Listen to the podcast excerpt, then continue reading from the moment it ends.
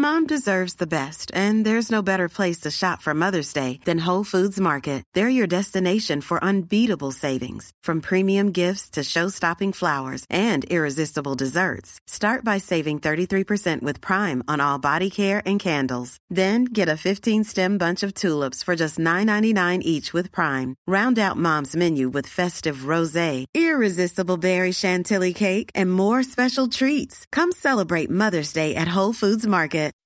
When you make decisions for your company, you look for the no-brainers. If you have a lot of mailing to do, Stamps.com is the ultimate no-brainer. Use the Stamps.com mobile app to mail everything you need to keep your business running with up to 89% off USPS and UPS. Make the same no-brainer decision as over 1 million other businesses with Stamps.com. Use code PROGRAM for a special offer. That's Stamps.com, code PROGRAM.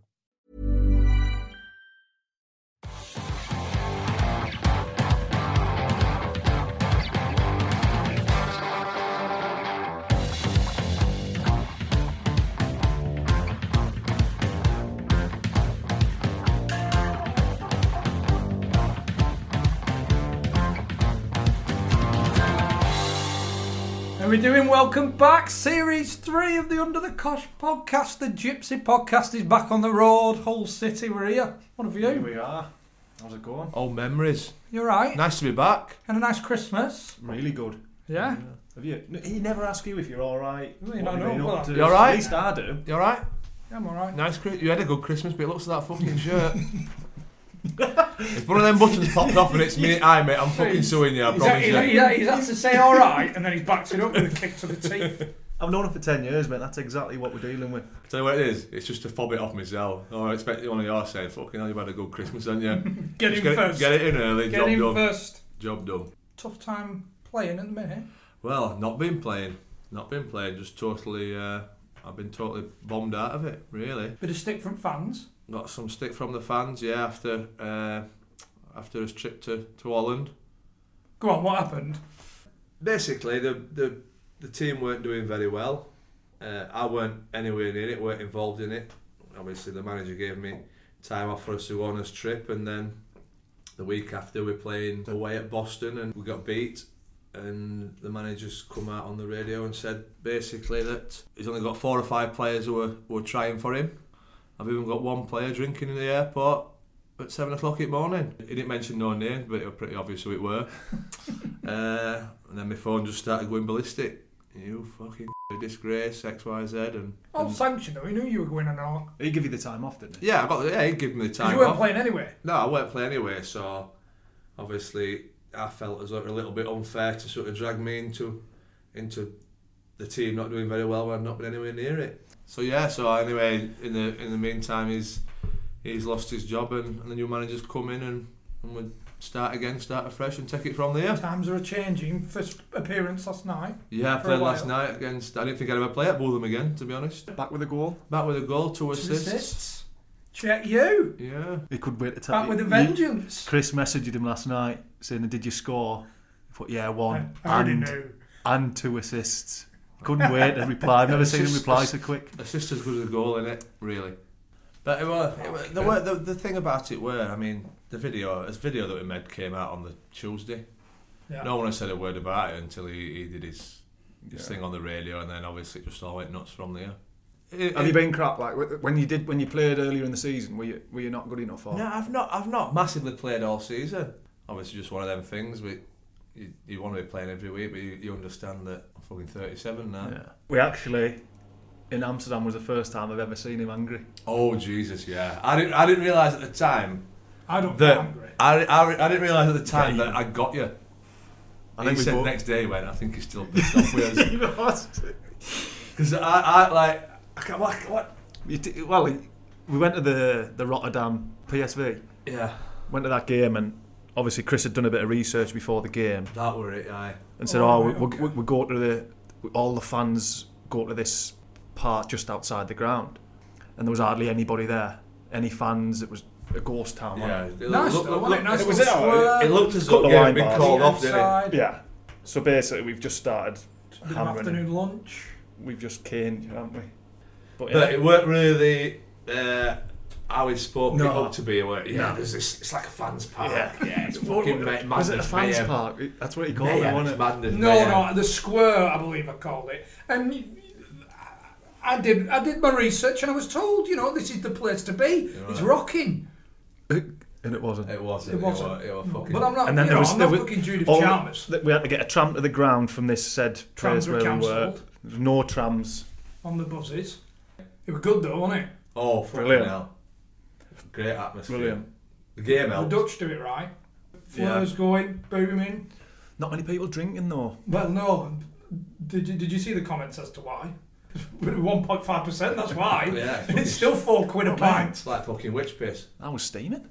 No, it was good, wasn't it? Yeah, got a very good trip. If you've not watched it, have a watch on YouTube. It's them foreign games are so. It's like it's totally different atmosphere to here, isn't it? In Germany and Holland, everyone seems to just make a big event of it, doesn't it? It's sort of like a 7-hour job. Yeah.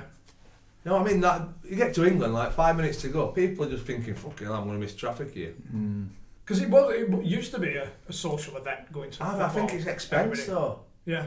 We price tickets and whatever. I mean, you can't afford to go and have fucking £5 before. Yeah. But at game, your pie, your programme, and then have fucking £6 after. Thing is, New Year's Day, someone took 8,000 to Blackpool. That's impressive, that though, isn't it?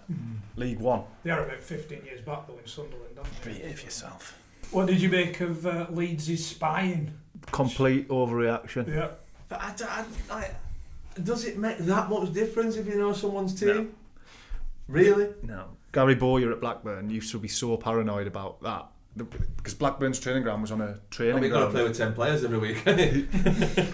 on a housing estate, so obviously the pitches overlooked the houses, or the houses overlooked the pitches.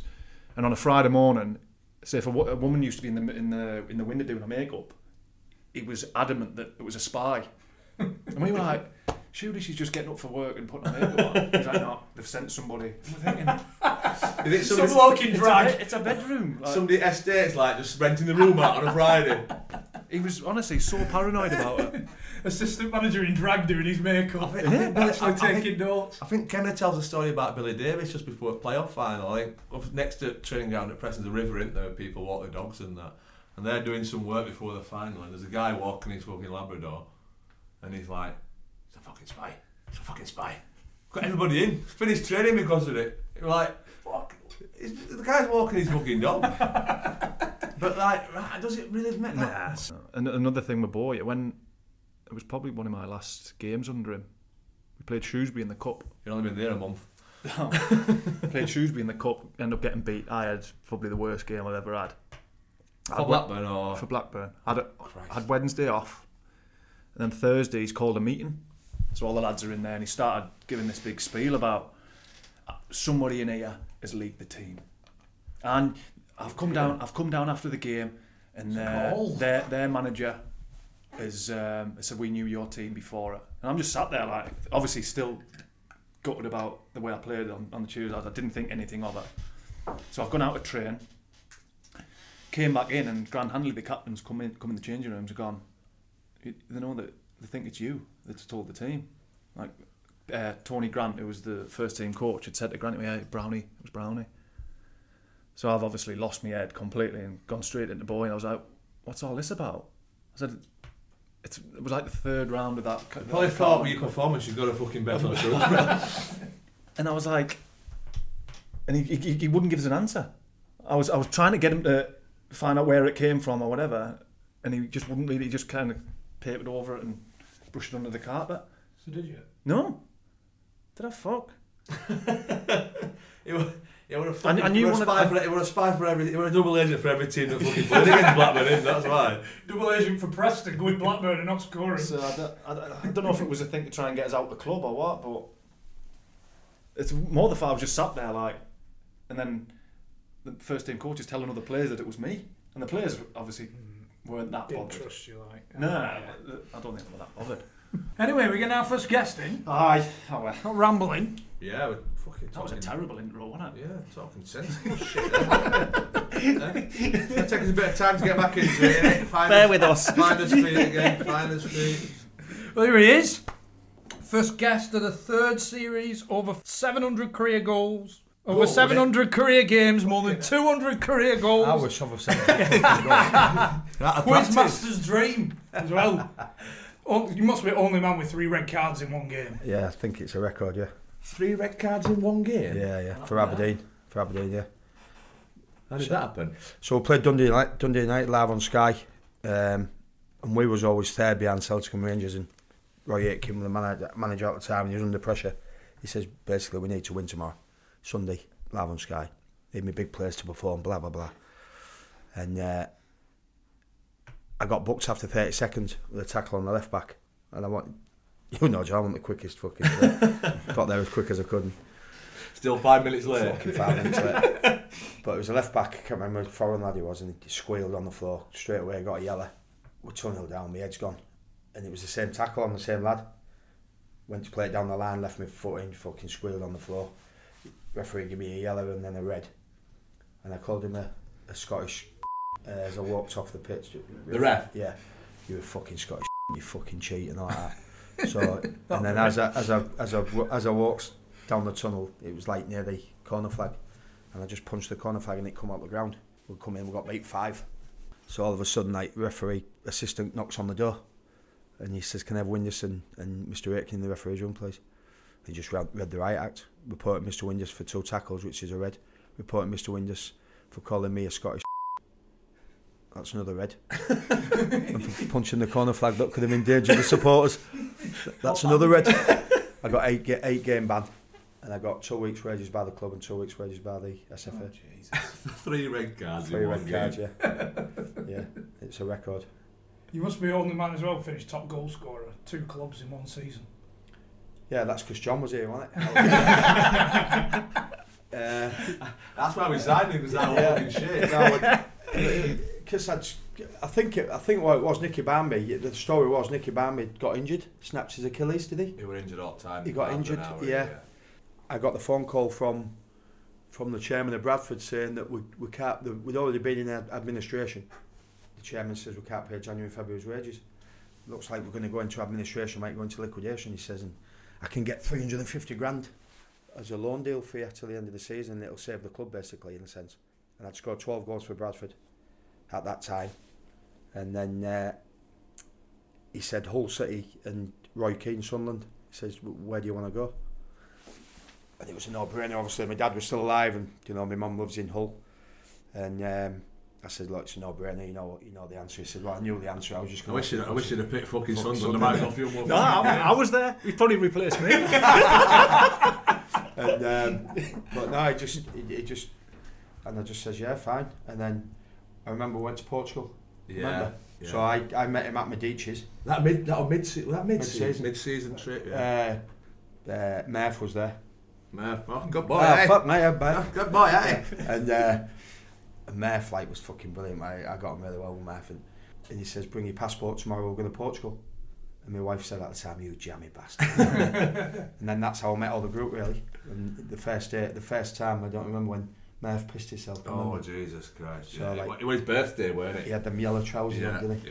The day of the flight was his birthday. Yeah. And he came, and he was a very eccentric Murph, and he came in some like yellow Paddington Bear cross pants, a salmon t-shirt, and a fucking pink jumper around, you know, tied around his neck like Alan Partridge. Cat. Right, loafers on, no socks. Right? So we went. Obviously, we got to the airport, didn't we? In the morning, like we were expecting. You could get on the piss. Yeah, go on. We'll have a drink. So this is like 8:00 in the morning. We're like, oh, fucking brilliant. So anyway, it gets to Portugal, and we heads off at. We can go 1:00 curfew. So we gets in at sort of 1:15. So we went to that fucking brothel, didn't we? Yeah. We took you to that brothel, didn't I? Yeah. Nobody did that. It was strip club, dude. Strip club, it was. All the cocktail menu they had. That's a cut. It was a fucking strip club. I remember Francie, all lads went in the fuck crack, and he's ordered 3 drinks. Right, and she's gone €80. So he's got €10 out of his. So he's given her this €10. She went, no, €8. He's like, yeah, there's 10 there. It were €80 for free fucking drink. Francis face. Fucking hell. That hard. Fucking brilliant, man. Anyway, so we gets back to hotel, and there's Steve Parkin, Murph, Phil Brown, maybe Sam Maltby. Yeah, anyway, Sam Maltby. Physio Sai. And Murph's fucking pissing. He weren't speaking, he was just going... So Murph's gone to, he's like wobbled off to toilet, and he's come back from toilet, and all, like down one side of his fucking yellow trousers, it's just piss. Map of Africa. Piss all the way down. Just stood there, didn't even go up. So he must have gone for a piss and obviously not took his cock out, and he stood there and pissed. I can remember Phil Brown went, I think it's time for bed, Major. And he just hobbled off back into bed. But that was the first fucking night. And I'm sat there, I've not kicked a ball yet, we haven't trained. Fucking hell, fucking cigars, fucking pint. I'm going, fucking good move, this, isn't it? You know what I mean? But we got on the flight, and obviously I scored 12 for Bradford, and he was sat behind me, him and Steve Parkin was sat behind me, whoever I was sat with at the front, and he just tapped me on the shoulder. And he said, how many goals do you think you get from now to the end of the season? And I'd scored 20 in the last three seasons for Bradford. I says, well, if I score 8, that'll keep Hull City in the Championship. And my 8th goal was against Cardiff from 1-1-1-0. You know, so but yeah, it was a great time. You know, for me to score the winning goal to keep us up, you know, was like a great achievement by the club. But for me to come back and do it, especially when I've been here in the '90s, you know, I started off here, so it was. Yeah, I never thought my life would get any better after that. Ryan's saying obviously late starter, 22 turned pro, but building sites, pea factory. Yeah, my mum worked at Bird's Eye. Yeah. So he did it for 6 weeks, pea season. And it's fucking great money, yeah. Pre-season or pre-season? He went from pre-season to pre-season. I went, yeah, pre-season to pre-season. And obviously you're doing shifts, so like, and all I was doing was just like getting these peas out. So a van would come on the weighbridge. I'd go onto these steps, get a big fucking shovel like a thing, and get 3 big, and put it in this thing, and then send it through a machine. What kind of peas were they? Garden? Just like garden peas. Just garden peas. Yeah. And I did that for 6 weeks, yeah, before I worked on the building site. Do you think that made you more determined to... Yeah, I fucking hated working. To get back into it? I hated working, yeah. It was fucking horrible. Because all my mates who got contracts, you know, like Neil Buckley, Lee Jenkinson, I used to go watch them at Bulford Park. I used to stand in the south stand with all my mates, and I was jealous to fuck. I used to think, well, I was better than these, but obviously I wasn't, you know, in that time. Started very serious, haven't we? Any Christmas do stories? Must be due one. We need to reel it back in, don't we? Yeah. We need to reel it back in. Stick to what we're good at. But listen, it's fucking one of them. It's an ad. People think it's an easy career, isn't it? You've got to sacrifice your life. Yeah. People go, oh yeah, you're earning a few quid and you've got a big house and big cars. It's not all fucking rosy. You know, it's not all fucking rosy. You've got to work hard and you're training every day. Yeah, you love training. I love... Listen, like you say, because I worked on a building site in a factory, fucking training every day is a breeze for me.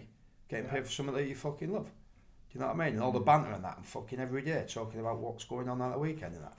It's fucking brilliant, man, isn't it? You know what I mean? The banter. That's what I've missed. That's what I've missed. God, you'll miss that, mate. It's fucking horrible. Just the crack. It's horrible. Do you know, you're going in that change room every day and fucking things you used to do, man. It's fucking, if you had CCTV cameras, man. see, all that's cheap. I mean, tell us that one when you first met Tony Warner. So Tony Warner came in, obviously, as a third choice goalkeeper. Denzel, we used to call him, off on the Fools and Horses. And he said he come in and he went, oh, my name's Tony, blah, blah, blah. Went round the dressing room, shook everybody's hand. He said, hey, where do I sit? I said, there's a place next to me. And he got all his gear off, he was fucking ripped. Well, I said, fuck off, sit. I'm fucking breathing in as he gets his gear off. And then all of a sudden he got the old fucking Hampton out, didn't he? We've heard a lot about this Hampton, haven't we? Biggest man in football, apparently. Well, him and Dion. It was fucking, it was like... Sword fight. I've seen Dion Dublin's cock, and it's like, it's on the fucking par with him, like. And he sat next to me, and he's got his cock come out, and I went, fuck me, that's fucking massive. And I just, like, straight, he was only been in here, changing rooms fucking 5 minutes. And I says, can I hold it? And he says, yeah, go ahead. And as I've gone and fucking grabbed it, I went, God, ain't it fucking heavy? He was getting a bit of a fucking touch on him. And he always says to me now, because obviously you mentioned he's at Accrington now, and every time I see him and he goes, I remember when I fucking first came in that day, like. So I've never been welcomed into a dressing room like that in my life. But he was a fucking great lad, Tony. Imagine any other workplace. Imagine any other workplace. Because any chance, fucking Is there any chance I can just have an hold of that? You know what I mean? Yeah, you go to the factory and somebody's in the toilet. Yeah, just have a look. You get fucking, you get locked up, wouldn't you? Yeah, you get sacked and locked up. Yeah. Listen, you've got to be mentally strong in that cheerio. Yeah. Because if you don't, you just crumble. You get ruined. You know what I mean? And I was an apprentice, and Billy Whitehurst and Pete Skipper and Stan McHugh and all them lot was here. I used to get my balls blacked every fucking day. They'd ping me on the fucking chair with dubbing all over your bollocks. Like, you imagine doing that now? You get strung up. You get in sex offenders registering. You would, but that was a learning curve. Do you know what I mean? But I was a cheeky little bastard, so I didn't care. Do you know, like all the other ones, the quiet, like John said, you get the quiet ones. They get picked on more because they're like, do you know, they tried to bring it out of you, don't they? Yeah. But then later now, when Dino's got fucking 40,000 people calling him a f***. Yeah, exactly. He's mentally strong from how he's been brought up. So you think, fuck you, fuck you. I used to say, like, when I sound pro on that, I'm going to be an horrible bastard, you know, to these apprentices and that. Yeah. But I never was really. Do you know what I mean? You'd have a little bit of a go and ever laugh with them and, you know, get him in the change rooms and make him sing win out on and all that shit, you know. you know, like, because they'd make you dance with a broom, pretending it's a bird win out on. You know, I'm going, what would you do with this bird in the nightclub club? And you're fucking dancing with the bird. You've got to kiss this broom. You've got to kiss it, yeah. So, you know, like the broom, the mop and that, you'd have to pretend that's the bird's hair and that. You're thinking, what the fuck am I doing here? But all the pros would be sat round, like, going, sing us a song with this bird and that, you know what I mean? You'd have to dance without on and I didn't have any pools or fucking bollocks at that time. You started your career at 22. I know, exactly. You said you were slow development. Yeah, I was, yeah. all the other lads had fucking tashes and all like that and fucking beards and I had fuck all. So I used to get picked on that way, but you had to be strong, you had to be fucking, you know what I mean? But I was the only one in them days that you could go in the change rooms without knocking on the door because I'd take the books in. There was the kit man as well, two kit men who had these big skips who... So we was the only two or three of us that could walk in. The rest had to knock on the door because you had to earn the right to go into that first team change room. Yeah. Do you know, I remember being at Middlesbrough once and me and Paul Ince were getting a massage in the change rooms and going back to we had a sauna in the steam room. This young kid walked with a towel around him. He just come walk in the change rooms to go in the sauna or the steam, whatever it was. And Ince just jumped off the seat and grabbed him and said, "Where are you fucking going?" He said, "I'm going for the steam room." He must have been his... He walked in, he went, "Fucking get out of this change room. You've got to earn the right to be in this fucking change room." And, you know, that was just the way that people were brought up, probably into was like that. A bit harsh though, you think? I think that was in 2000, so I thought, like, I'd have just let the kid come in. I'd have just let the kid, yeah. I'm not like that, you know what I mean? I think, as long as he danced with a broom ball and day. Yeah, exactly. As long as he was a good mover. Imagine saying that to a kid, you know, now. No. That's not helping them fucking wiping their asses. No, and they're wrapped in cotton wool, yeah. You know, even professional footballers now, you know, first team players. You have like a geezer who sorts out all your bills now and all, you know, I've heard players ringing a lad who works for the club saying, "My Sky don't work. Can you do it for me? Can you get someone to come round?" Well, fucking ring up yourself. Yeah. Do you know what I mean? But they're just wrapped up. Yeah. What happened with Damo and McPhee? I don't know. It wasn't Damo. It was me, Danny Coles. So Steve McPhee used to fucking bring in his girlfriend at the time. I don't know why, because you get dinner after football, after training, don't you? You get your fucking lunch. And Mackie used to bring a packed lunch in every fucking day. Little Tupperware. Little fucking, yeah. Do you know what your mum used to do for your fucking pack? Raisins in a box. Yeah, but it was sandwiches, right? So every day he'd bring his sandwiches, he'd put it on his place, and he'd put his towel over his sandwiches.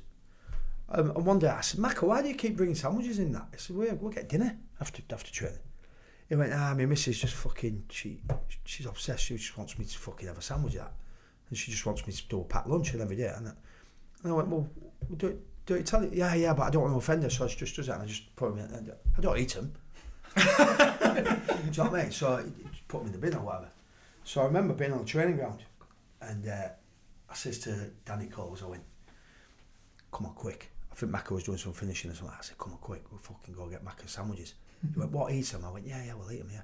So I walked in, but we get the sandwiches, have a fucking couple of sandwiches, put the rest in the bin. So Danny went, I went to Danny Coles, I went, "Yeah, fucking, what are you doing?" He said, "I need a shit." So Danny Coles needs a shit. So he goes in the toilet and he's having a shit and I'm holding his lunchbox. And his shit's in the box. I put the top on quick. Keep it fresh. Put it under his towel. I I'm waiting for him to come in the change rooms. So as we're in the change rooms, I've gone like that, I've gone, fucking hell, what time's dinner? What time's dinner? He walks in, he's fucking getting his gear off, he's not gone under his towel. I said, fucking, Damo came in then, Damo, I'm fucking starving. I said, Macca, can everyone sign this? I'm like, they've got a bit of a fucking check on, like. He went, ah, you fucking slagging me off about me fucking missus making me sign this. No, you want a bastard, don't you? I'm going, can't. He said, oh, go on out, be sorry. I went, no, I don't go in people's private property. I said, can you get us one out? And he obviously fucking pulls the towel over. And all of a sudden he could fucking, he's gone, oh my fucking. And I've met out, I went, what's up, Matt? He went, you fucking dirty bat. I went, I can't believe your missus makes you shit sandwiches. And it was Danny Cole's, like, and fucking brilliant. Was he fuming or? Oh, he was fucking fuming, yeah, he was fuming. But it's that, just the crack in it, the banter. If somebody did that to me, I don't give a fuck, you know what I mean? Yeah, you've got to take rough with school. I've had them before. It's like you said, though, any other profession. When Julie asks you for accounts and she's doing your editing, so you take a shit in before you pass her on. It's not going to be down well, is it? Or somebody out the office, like with me, with my job here as the ambassador, somebody pisses me off and we'll go out on night out and shave one of the girls' eyebrows off. It's not really going to go down well, is it? You might be in front of HR, won't you? Yeah, exactly. Yeah. On Monday morning. Another letter I've got.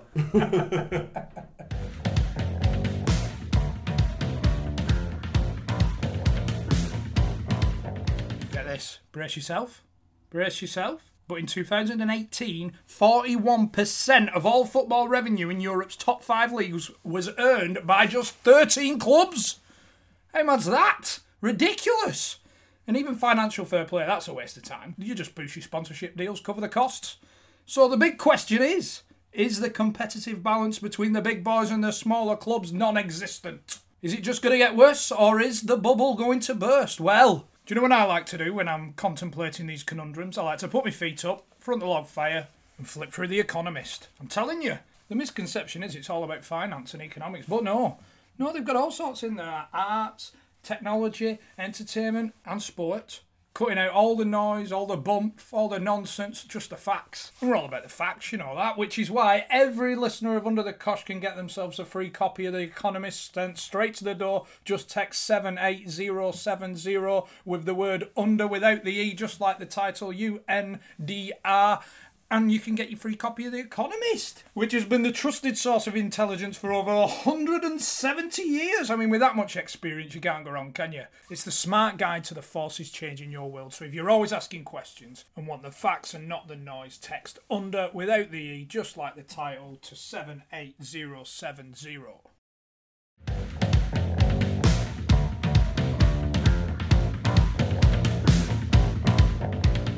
Before that, success with Hull, second spell, promotion with Bradford, first taste of Premier League football, 30-year-old. Paul Joe was brilliant. He was fucking young manager. Yeah. You know, training never changed. You know what you're doing every day because we're winning games. Second year, fucking hell, it was a disaster, really. You brought in Carboni and Stan Collymore, David Hopkin, now who's there as manager. What was Collymore like? Great lad. Was he, yeah? Fucking great lad, yeah. First fucking couple of days, he brought in loads of fucking fireworks.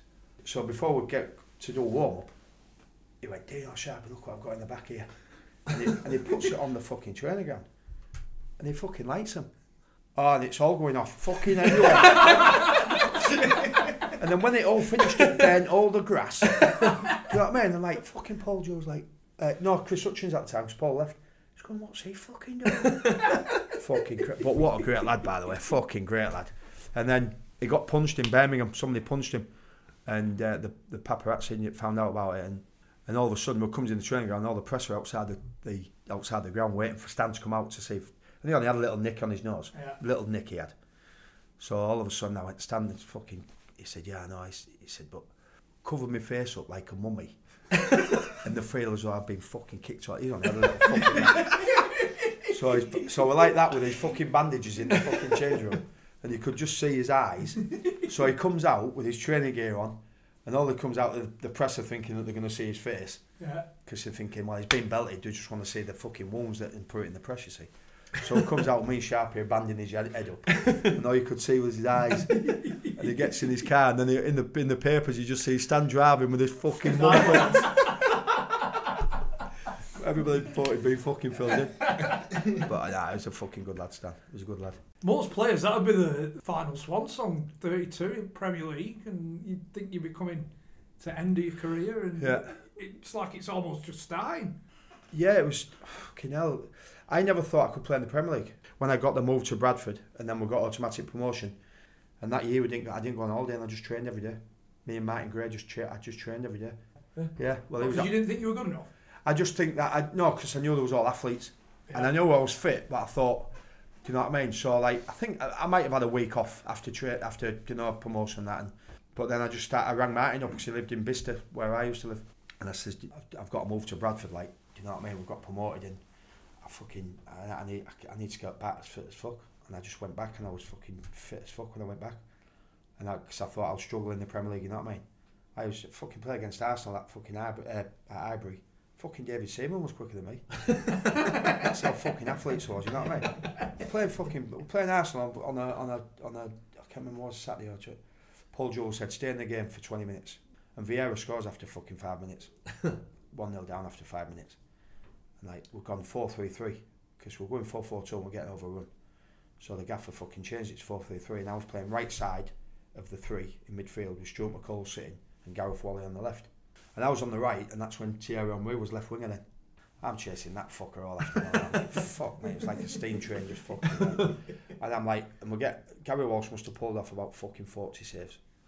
And then about 15 minutes, 20 minutes left, fucking board goes up, Henry's coming off. I thought, fuck. Over Mars comes off.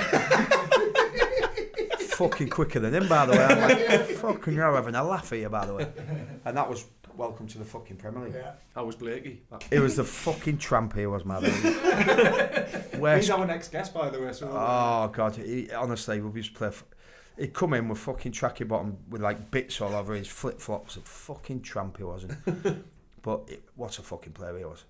Ability-wise. Yeah, brilliant one. If he got fit... I used to have a go at him all the time because I was, like, fit. And he used to go, get yourself right, you know what I mean? He was always had that big ass and fucking...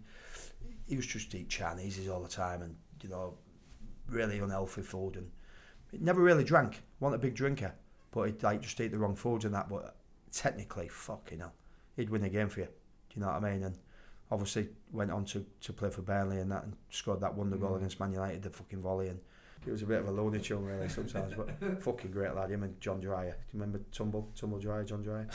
I used to call him Tumble Dryer. Yeah, I was calling Tumble because fucking Tumble Dryer.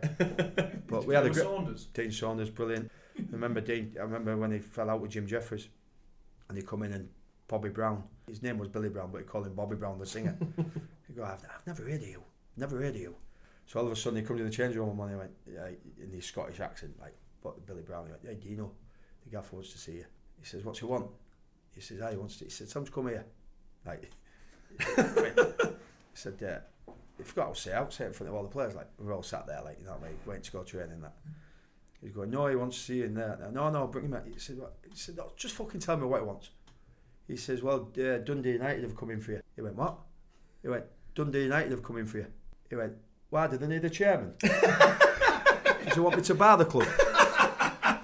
I went, tell the gaffer I'm not interested. Fucking brilliant, man. Fucking brilliant. You're at Middlesbrough, and then you had a loan to... Wait a minute. No, when you were at Middlesbrough, is that when all the big guns started coming in? Oh, fuck me, yeah. Fucking Ince. Well, Ince, Hugo Ekiog, Alen Bokšić. Alen Bokšić was on 100 grand a week to, like... What year is this? And 2000. I signed in 2001. We all found out he was on fucking 100 grand, so he'd take home 60 grand. He had his house paid for, car paid for. He never used to eat with the lads. He just fucked. A great lad, like. I used to get on really well with Alan. But what a fuck. He was the best centre forward I ever played. No disrespect, John. He was the best. I don't mind you giving fucking. I don't mind Alen Bokšić fucking coming above me. He was fucking. He was unique, man. He was fucking. He was brilliant. Was he a big smoker? Yeah, smoked. He didn't really drink. He'd sit in the foyer in the morning and fucking have a fag. In the morning, like when you come down for breakfast on the day of a game. We just sat there in the fucking fire, like, just having the fucking fag and that. Ince never used to say out to him really. He was like, but I always tell a story is that I was buying a 9.3 Saab soft top, and I'm on the bus, so we had like a double decker, so the players would be upstairs and the staff would be downstairs, and we'd play free cardi brag at the back. But Alan used to sit at the front, and that with fucking Mark Schwartz and all that. And I'm looking at this magazine. I'm looking at this yellow Saab. I thought, I'm different, me. I like, you know what I mean? So I goes to this Saab garage, and I'm fucking this yellow Saab's going round, and I thought, and my wife's like, well, you can't buy that. I said, no, I fucking want that. It's about 33 grand at the time. So I'm on the fucking coach, and Alan's there, and I've gone to the fans used to sing Super Al and boxes. So I just go, Super Al, what do you think of this? You go, yeah, nice, don't know about the colour, but nice car, yeah. I'm thinking of getting it. You went, yeah, no problem, nice car. So I ended up buying it, and it comes in, yellow side. And about fucking 3 weeks later, fucking Alan's sat reading this fucking magazine, this big fucking whatever it was. He's gone, Dino, here. He says, what do you think to this? It was a fucking yacht. He went, when I fucking retire, I'm buying this. Mediterranean, fucking fag. I hate football. I went, don't like the colour, Al. But fucking, honestly, he used to, Robbie Stockdale used to see him all the time at Teesside Airport, and he was single, and he used to bring in, like, welders from Croatia, and he used to say, like, he'd bring them in for 3 months, or a month, or whatever it was. Short-term loan. Just a short term. And what he would do, true story, he'd lived on Wynyard, so like where all the big, like Gary Pallister and all them used to live there and that. These were the rules, really, for him. Fucking rules, there. You go, you cook for me, you clean my house, and you make love to me. And he pays them to do it, right? And they'll come in, 2 months, 3 months, next one, ship it out, bring another one in. Honestly, like, fucking incredible. So one day, true story, Alan comes in next morning, he's fucking fuming. And I'm going, what's that? What's that? What's that? Fucking women. I'm going, what's up? He went, fucking bad. When you make decisions for your company, you look for the no-brainers. And if you have a lot of mailing to do, Stamps.com is the ultimate no-brainer. It streamlines your processes to make your business more efficient, which makes you less busy. Mail checks, invoices, legal documents, and everything you need to keep your business running with Stamps.com. Seamlessly connect with every major marketplace and shopping cart. Schedule package pickups and see your cheapest and fastest shipping options from different carriers, with rates up to 89% off USPS and UPS rates. And with the Stamps.com mobile app, you can take care of mailing and shipping wherever you are. Make the same no-brainer decision as over 1 million other businesses with Stamps.com. Sign up with code PROGRAM for a 4-week trial, plus free postage and a free digital scale. No long-term commitments or contracts. That's Stamps.com. Code PROGRAM. Where are they coming? So what she done, when he'd gone training, she's gone out for a run round Wynyard and got lost. So he comes in, so he doesn't eat with us because she's cooking when he gets home, you know, whatever, and having a bit of sex or whatever. So as he's gone, like, he's opened the door and there's no fucker there. Oh, he's not happy. Not happy. No, there's the aroma of his teeth. Oh God, so he's like, where the fuck, you know what I mean? These are the rules. And he said about 45 minutes later, fucking knock on the door, two coppers with his bed. He said, is this, you know, she went, oh, thank you very much. He got her bags, he went, can you take her to the airport? Fucking get her out. He had the bags packed. He went, you know the rules. I pay for you to clean, cook, and I don't pay for you to go running. Fucking brilliant, man, wasn't it? Fucking no, you can't write it, can you? Not on my watch. Brilliant. Can you take her to the airport? Can you take her to the airport? Because she's not fucking staying here anymore. Fucking brilliant. You can imagine him coming in fuming because he picked up straight upstairs with bags out. But they knew the rules, you see. Fucking brilliant, isn't it? Rules are rules. Nice to get a woman like that now, wasn't it? What happened on FIFA Fair Play Day? Yeah, it was that Tony Finnegan were playing at Cheltenham. Is that Cheltenham? Yeah. And I didn't know it was FIFA Fair. There was no fucking... What is FIFA Fair? Yeah, I don't know. I just imagine, like, a manager beforehand. Listen, lads, it's FIFA Fair Play. Exactly. So nothing too heavy. Yeah, you've got to be nice today. I didn't even know it was that day. As you say, I don't even know what it means. You know what I mean? Listen, I was I was one of them where I'd try getting anybody sent off. Do you know what I mean? It was like, you just had banter with the opposition, wouldn't you? Try and wipe people up. Yeah, I mean, like Des Walker used to hate me and fucking be like that. And this Tony Finnegan, we've gone up for a ball and both landed on the floor. And I've just, like, I don't know what, I don't know if he'd gone and elbowed me or whatever, I don't know what it was. And I can't remember the manager at the time.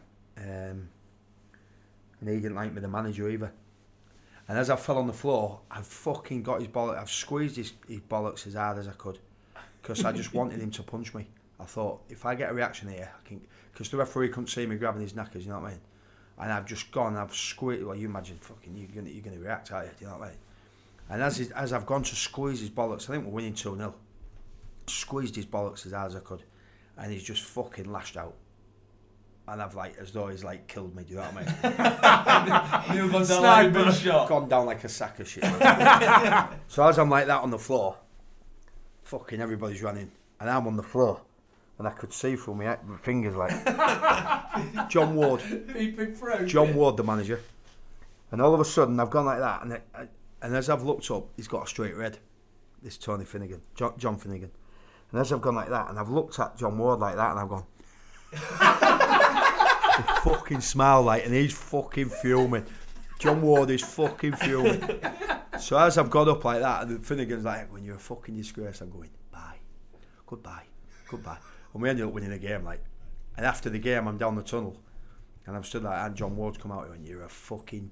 disgrace, you're a cheat. And I says, tell you what, just wake up in the morning, right, look at the paper, 2-0, win this one goal, who gives a fuck about if I'm fucking cheating or not? I think you need to fucking find your captain for lashing out. I said, because I didn't go out, but listen, that's the game, isn't it? That's the way you do it, isn't it? You pride yourself on that a bit, over that white line, cross that white line, different person on in the house, fucking cry baby, I'll cry at anything. And but when I crossed that white line, I just wanted to win. I'd do anything to win a game of football. Who's best opponent give you a run for your money? People say, well, what was the best player you played against? You know, it was like Gascoigne and blah, blah, blah.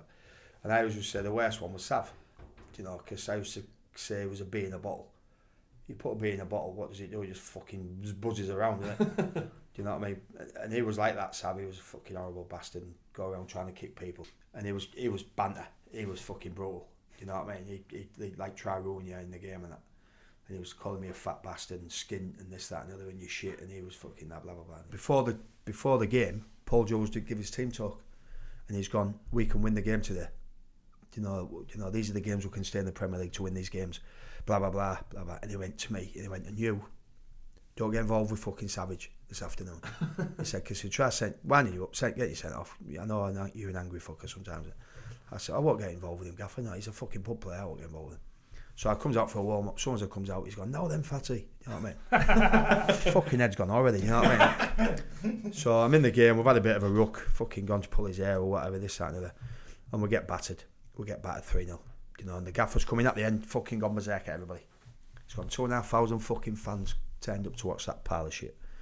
He says, you was going to be off tomorrow, but you're in, 10:30. I smell any drink on an ear, 2 weeks' wages, fine. So I gets up to get a shower, fucking sit down. He went, what did I tell you about fucking Savage? He said, he's got into your fucking skin this afternoon. He's fucking wound you up. He's fucking done your afternoon. And what did I say? And all the players like, what did I say? He went, yeah, Gaffer. I'm going, oh, cheers, lads. Fuck. You know what I mean? So after the game, I've comes out after the game, and Jerry Taggart's texting on his phone. And all of a sudden, I've gone, Tags, you got a players bar? He went, yeah, just up there on the left. He said, going for a pint? I went, no. I said, we've got to get on the court. He said, why would you want to go in there? I said, I've just had the biggest bollock in my life for fucking that Savage. I said, I'm going to fucking kill him. So he went, I'll come with you.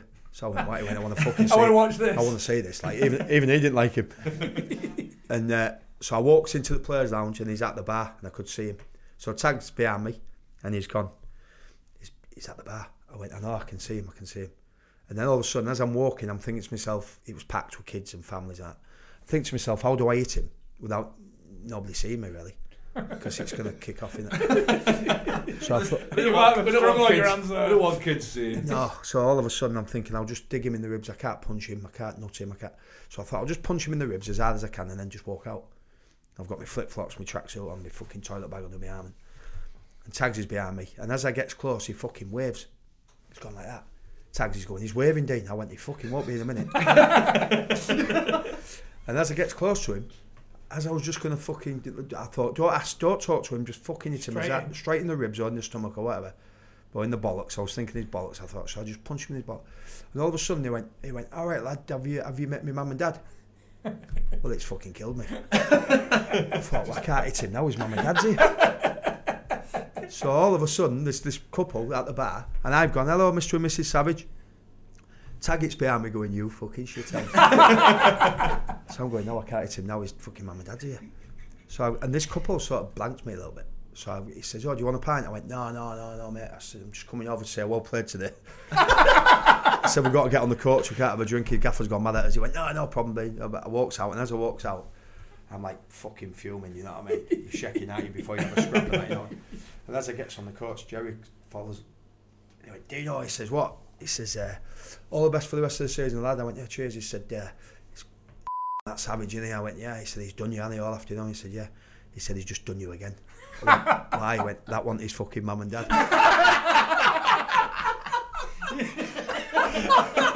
Fucking killed me. And I actually, when I got on the court, I was thinking to myself, no wonder these fucking couple were blanking me. Not a clue, Mr. and Mrs. Savages. He's done well for himself. Oh, mate. He's obviously known that you've come over. He's not. Oh, he knows.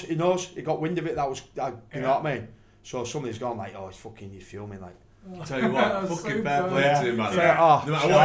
No matter what he done throughout the game, that's I worked with him on BT when Arsenal played Hull City in the FA Cup. And I told him, he said, I can't remember. He said, I can't remember it. He said, but obviously, I remember having a bit of a barney with you and that on the pitch. Fair play, like yeah. But great lad, do you know what I mean? You know, it's like one of them. Like you say, you go on the pitch, you have a bit of a ruck. Yeah. You come in, you have a pint afterwards, and that's how I used to play. No animosity, none at all. You know, you have arguments with people. You know, I actually didn't even want my own teammates to like me sometimes.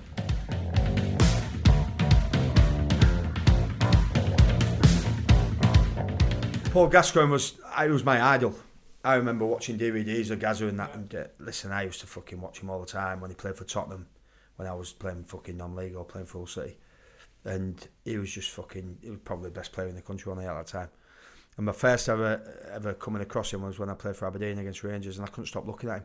And I just couldn't we're doing the warm-up, and I'm looking at him, I'm thinking to myself, stop staring at him. Do you know, stop fucking staring at him, you know what I mean? Just, do you know, like you know somebody, you know what I mean? And every time we play against Rangers, we go 4-5-1. So I'd have to drop in on their midfield player, which was Gazza. He'd just go anywhere and get the ball, do you know what I mean? And I've gone to fucking do him, and he's reverse megged me, he's nutmegged me. He started laughing. You know, I'm like, my head's fucking fuming. I was thinking, I'm just being fucking nutmegged by Paul Gascoigne, you know. And I don't know if I'm gay, but I've got a few fucking fetishes with cocks. And I'm going to have to go see my counsellor and see what if I've changed. But it was. I've got two photos at home in my house, and it's a near post corner. That goal when Christian Campbell scored a wonder goal. That was that night when Venables and I'm on the near post. Paul Gascoigne's behind me and somebody's on the post, so we're lined up, so I'm in the front. So I get the Alvinny Jones one where you go to grab his bollocks. So as I'm grabbing his bollocks, the picture shows like, and he's looking down, and I always remember Gazza going, do you think my cock's big, Dino? Do you think my cock's big? And I'm like fucking laughing, but obviously the cameraman's took a photo of the picture. Yeah. In swinging corner, comes out, goes back out, goes out for another corner. So we set up again. Near post, Paul behind me, blah, blah, blah. This time I've gone like that, I thought, fuck, I'll squeeze your bollocks now, you cunt, you know what I mean? And as I've gone like that, he's got his knob out. And I've got his knob in my hand. How was it ever? I want this every as fucking toners. And he's like, and you know, like the shock of it, and I'm like, fuck, and he's going, it's big, Dean, isn't it? It's big, it's big. And obviously the cameraman's got it, but as you can see, Paul looking down, you can't obviously see his dick, you know what I mean? But I've got it in my hand. He's sort of like whipped it out, thinking he knows I'm going to do it again. And after the game, I went like, "What are you doing?" He just said, "It's a shit game on it," and that. He said, "Fuck, I had to do something stupid." But to have, that's my claim to fame is giving me hero a wank. Brilliant, yeah. But what a fucking character, what a player. On his day, you couldn't get near him really. So how old were you when you come back to Hull then? 38. 37. And oh, fuck, that was my nearly coughing, weren't it? We're fucking fetching a 37-year-old man to replace me at fucking 27. We're going to get more work rates out. Well, I tell you what, fucking I don't know if you probably remember this, but we played Palace my first game, and you started, I was on the bench. So we're on the coach, and he says, "You sub tomorrow?" And I went, "Yeah, no problem, no problem." He said, "We're going to play with Big John." And I went, "Yeah, yeah, no problem." He went, "And you're rooming with parking as well?" I went, "Oh yeah, no problem, no problem." I didn't know him, you know what I mean? I knew who he was, obviously, because we carried on being at York and like that. And he says, "Yeah," so I always fucking tell the story, I don't know if you remember this, but, and you can, this can come out, by the way. I worry, look on his face. This is not being edited, shit what I've done. This could be in the edit, this. Yeah, so, you like your food, didn't you?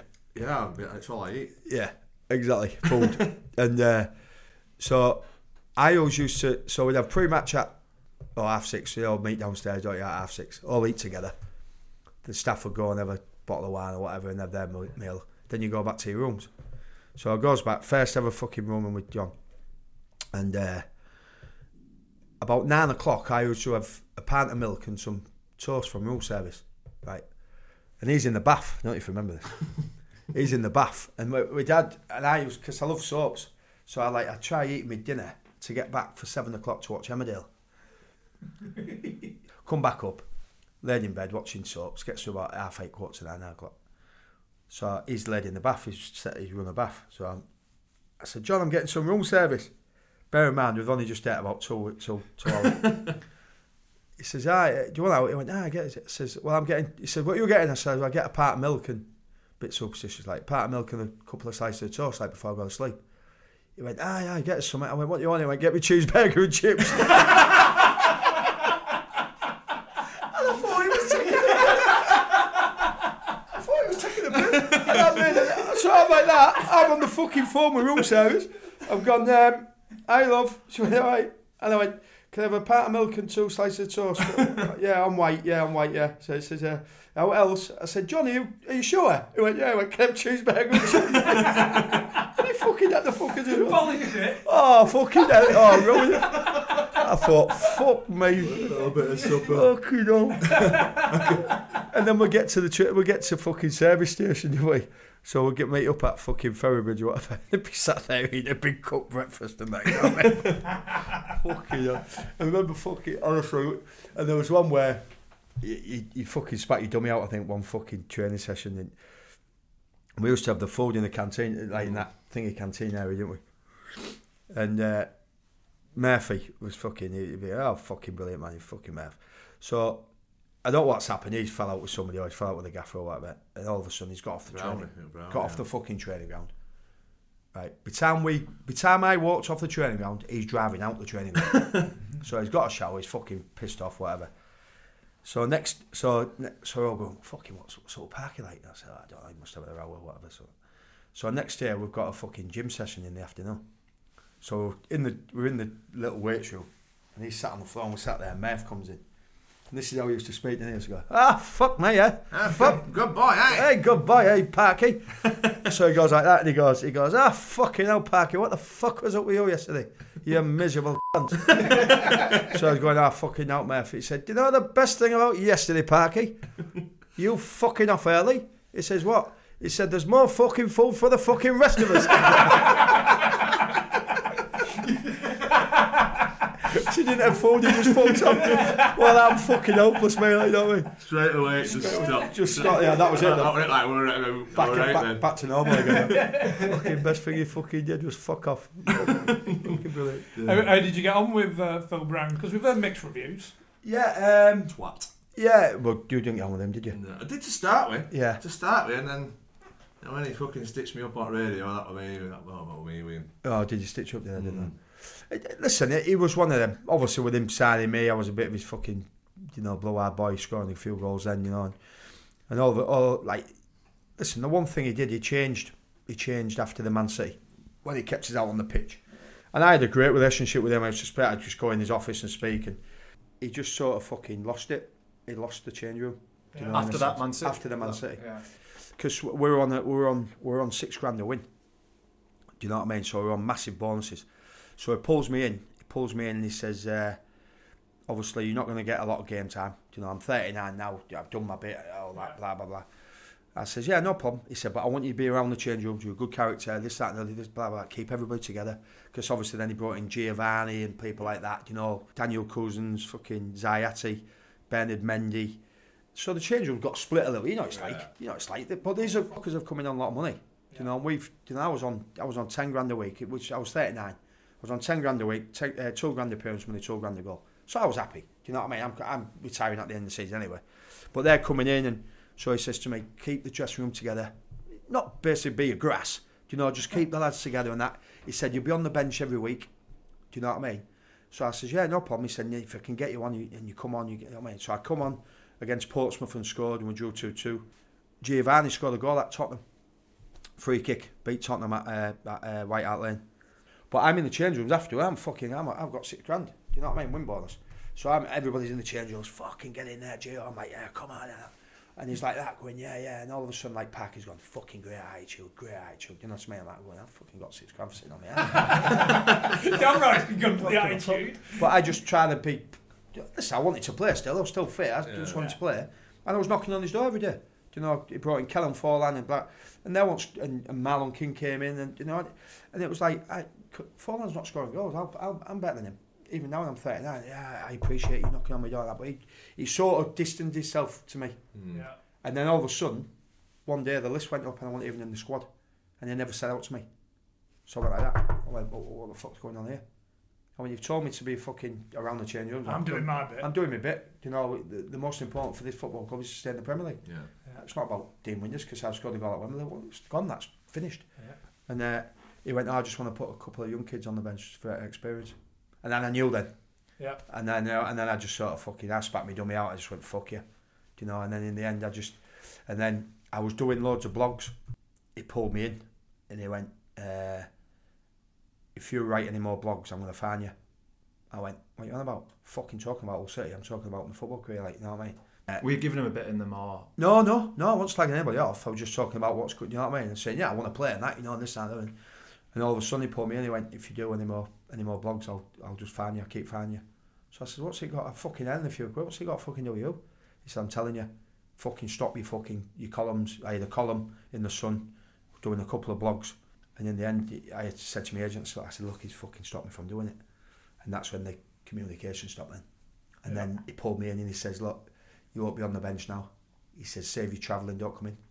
I'll still pay you till your contract's up. I said, fuck you right, well. I said, I've got a contract. Fucking right, well. And I was walking my dog on a weekend. And then all of a sudden I got a phone call from the secretary, I can't remember what it was. Nothing. He says, oh, Oldham want to take you on loan till the end of the season. And I thought, shall I play it? And I thought, I'll go. Lee Hughes is up front. I thought, yeah, I'll go. They were fifth in the league. I thought, oh, last swan song, you know, get to the fucking playoff final or whatever. And it was the worst decision I ever made. Because, you know, yourself, you play low. No disrespect to Oldham, no disrespect to the players, but when you play that a decent level, I'm flicking finger around the corner to fucking Lee Hughes and he's running away. Do you know what I mean? And you're not on the same page, you're not on the same fucking... Yeah. I'm on medium wave and you're on fucking microwave. But Lee Hughes just wanted to run in behind and then the fans started getting on me back a little bit. He didn't play me against Leeds. He put me on the bench and he brought me on the last minute. And I just, my head went, you're fucking taking the piss. I've come here to do you a favour. I said, I'm fucking 40-year-old and you're fucking doing that to me.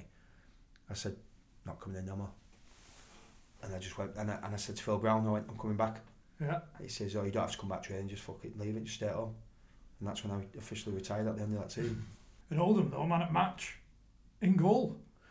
Fucking brilliant this, right? So fucking... And I'd say penalty save. It wasn't a save, really. It was a psychological save. It was fucking one of them. Saw them jelly legs. Yeah, well, I went to go for Bradford at Southend. And this lad fucking bent one in the top corner, I had no chance.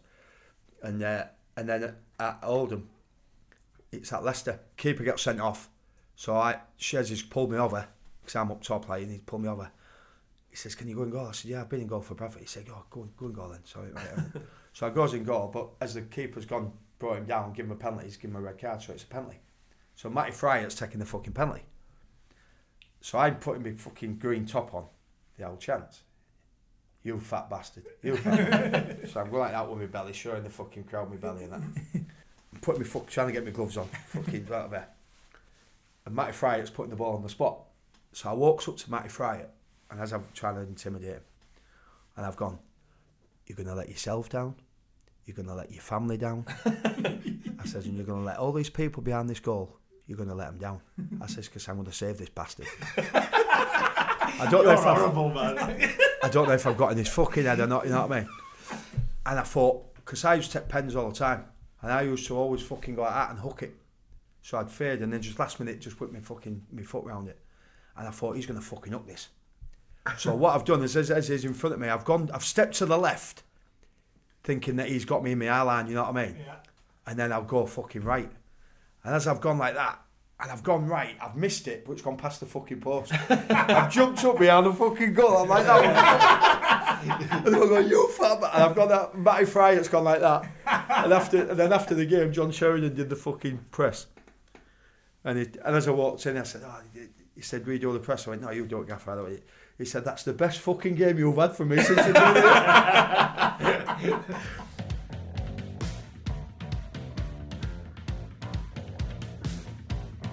You enjoyed it now you've finished, Ambassador? Yeah, listen, the highlight of my life was to go at Wembley. It was, I never thought my life would get any better. You know, it was one of them defining moments of your life. You've scored, 234 goals, I think I scored. And it wasn't the best goal I've ever scored, but the most important one. And for when you're £60 million goal? £60 million, yeah. It's one of them. Do you know, I always say, it was all either going to be me or Barnes, because Barnes is a Hull lad. And I said to Phil Brown 3 weeks before, whatever it was, when we leading up to the final, I said, "I'll score the winner," and he went, "I fucking believe you." I don't know why I said it, but I did it. And obviously, to see it go in the back of the net and then win the game and all the scenes afterwards, and you know, it was saying, $250,000 win bonus we got, but the ex-wife got that, so I wish they'd blazed the over the bar. She would have proper fun that day. Same as you said, like I scored a goal here against Leeds. That kept us up, and that's like one of my favourite ever goals. Yeah. But even though it weren't a sort of goal to get promoted or whatever, it was the goal that kept us up. It's an important goal, isn't it? And it, for different reasons, that's one of my favourite goals. But you have a defining moment in a game. Steve McLaren used to say all the time, you get one defining moment, and you either take it or you don't. And I always remember the game. It was the worst game in the world, really, in a sense. Bristol City were better than us, but they never took the chances. You know, I never took the chances, and that it changed my life, really. It changed my life, you know, obviously with my job now as an ambassador of the club. You know, very proud, obviously being a local lad. If my dad was alive, you know, he always wanted me to play for Hull City, and he, you know, obviously now if I knew I had this job, you know, but it did change my life, really, because, you know, then I got divorced, you know, you retire, it's the worst thing in the world, retiring. Then lost my father, defining moment of my life, for a heart attack. And you know, I got divorced and started drinking very heavily. And got depression, really bad depression. Tried to commit suicide. Fucking head had gone. Don't know what had happened to me. Never saw my children. Obviously, fell out with the ex-wife at the time. We're good friends now, but we fell out at the time, which you do through a divorce. Moved back to Hull, and my life just went downhill. And then I ended up in Sporting Chance, Tony Adams' clinic, for 26 days. And I always say, like on the circuit now, it's the best 26 days of my life because it saved my life. Now, don't get me wrong, I wasn't classed as an alcoholic, but I was alcohol dependent. And, you know, I'm a counsellor, I speak to my counsellor every now and then when you have good days and bad days. And, but it was fucking tough. It was the worst period of my life. Can you still have it? Can you ever drink now? Can I have a drink now? Yeah. The trouble is, John, I was drinking, but I was like crying and, you know, depressed and fucking. So every time I was drinking, I was thinking about fucking years back. Do you know, when your mum and dad got divorced?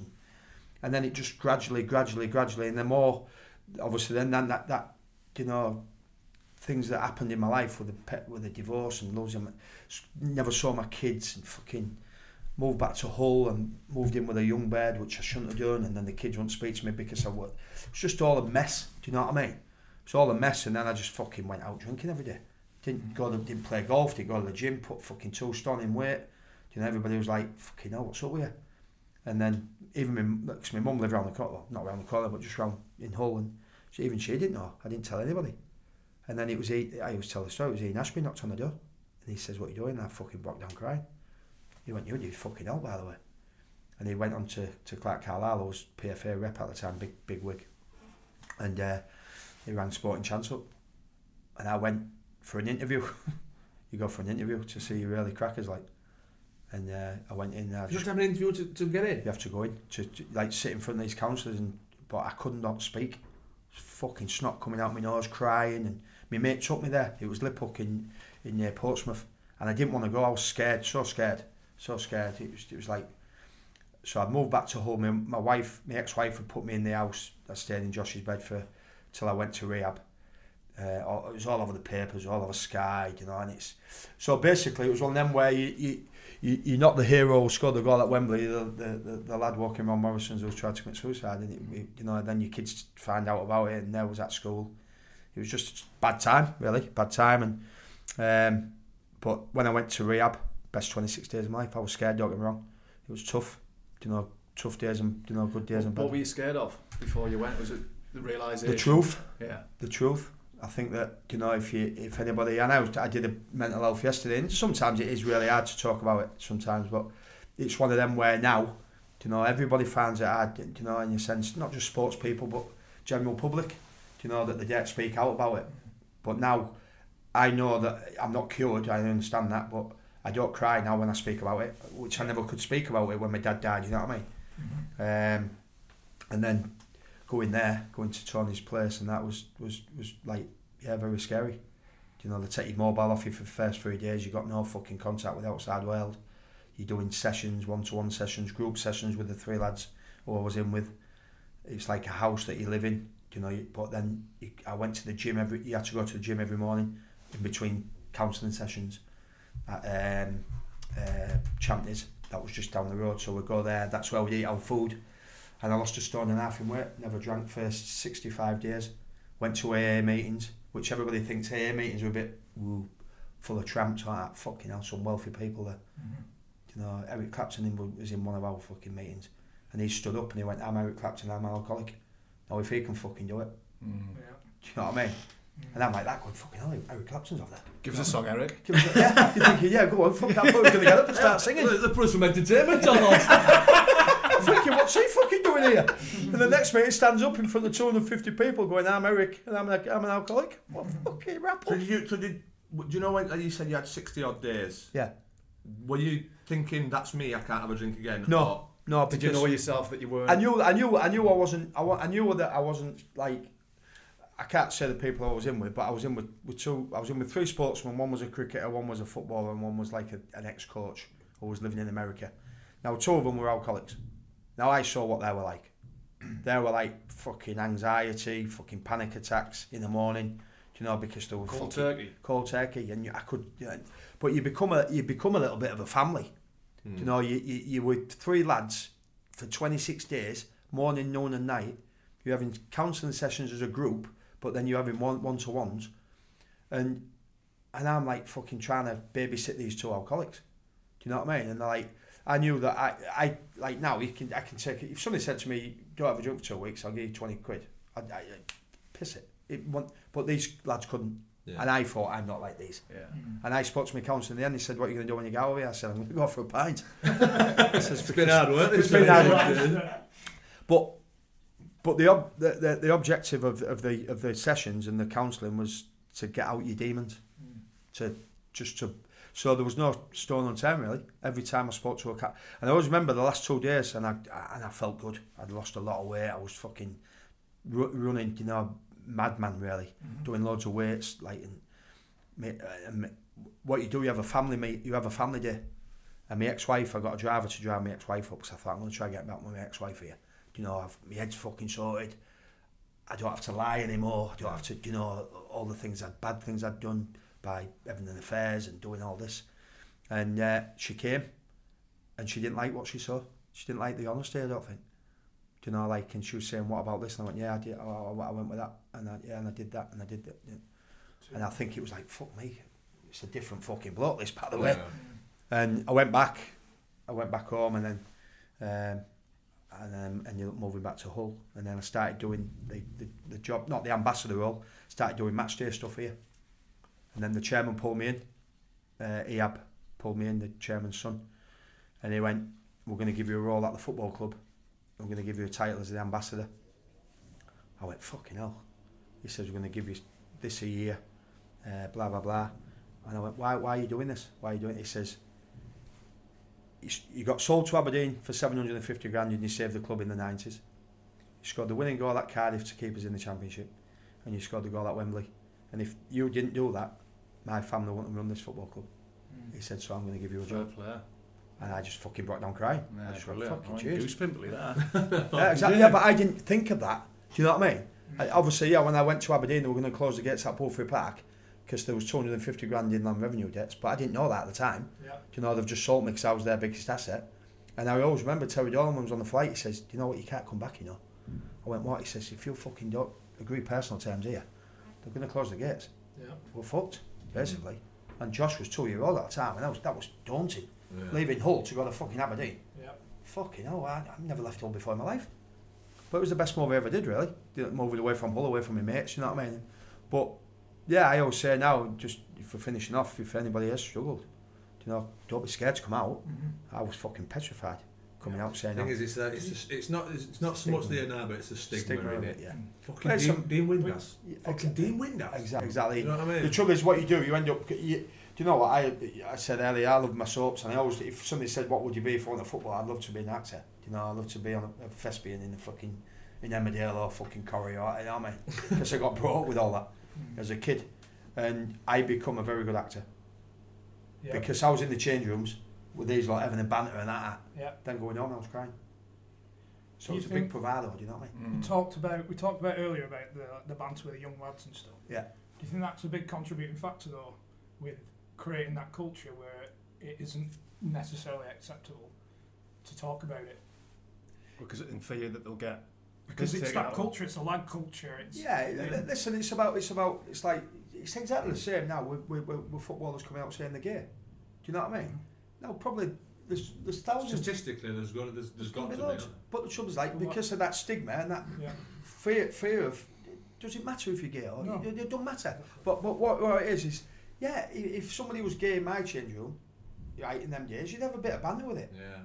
But the trouble is now, they probably wouldn't have banter with it now. No. Do you know, they wouldn't. You'd be like, what, you're fucking, Saturday night, if I don't pull Saturday night, is there any chance I can take you home? Exactly.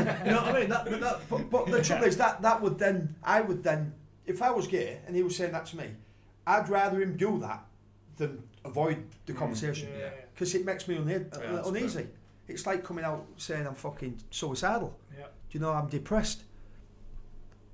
Like John said, like Dean Windass laughing, Joe, it can't be fucking football, he's fucking big eyed man up front. Well, not the bollocks. Because at the end of the day, we're human beings. Yeah. Do you know, we're all pissing the same pot. Do you know, and it's one of them where... Sometimes pissing other people. Shitting somebody's... But, listen, that's the big thing. I did some out of mental health yesterday, and sometimes it is hard to talk about it, and sometimes to bring it up again. But if it saves somebody's life, then you've done your job, really.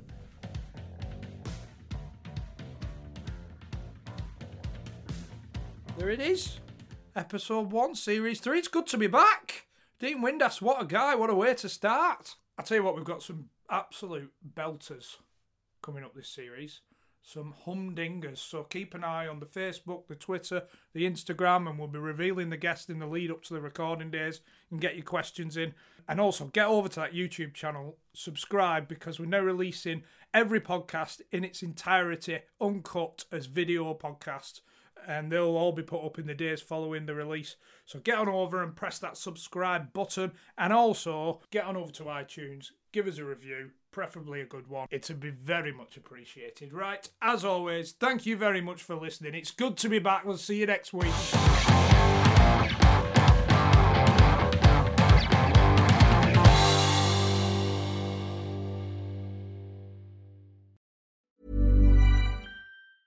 Mom deserves the best, and there's no better place to shop for Mother's Day than Whole Foods Market. They're your destination for unbeatable savings, from premium gifts to show-stopping flowers and irresistible desserts. Start by saving 33% with Prime on all body care and candles. Then get a 15-stem bunch of tulips for just $9.99 each with Prime. Round out Mom's menu with festive rosé, irresistible berry chantilly cake, and more special treats. Come celebrate Mother's Day at Whole Foods Market. Hey, it's Danny Pellegrino from Everything Iconic.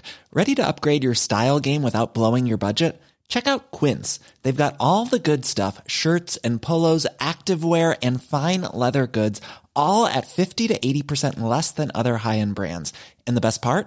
They're all about safe, ethical, and responsible manufacturing. Get that luxury vibe without the luxury price tag. Hit up quince.com/upgrade for free shipping and 365-day returns on your next order. That's quince.com/upgrade.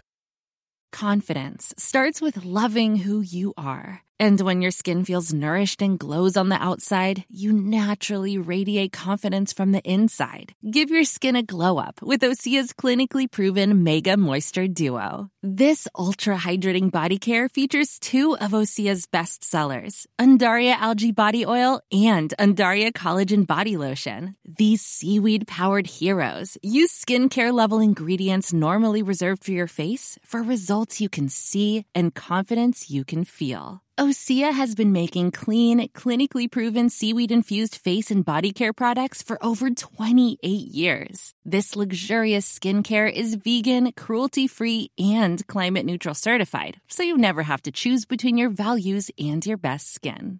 Glow from the inside out. Get 10% off your first order with code GLOW at OseaMalibu.com. That's OSEA Malibu.com, code GLOW.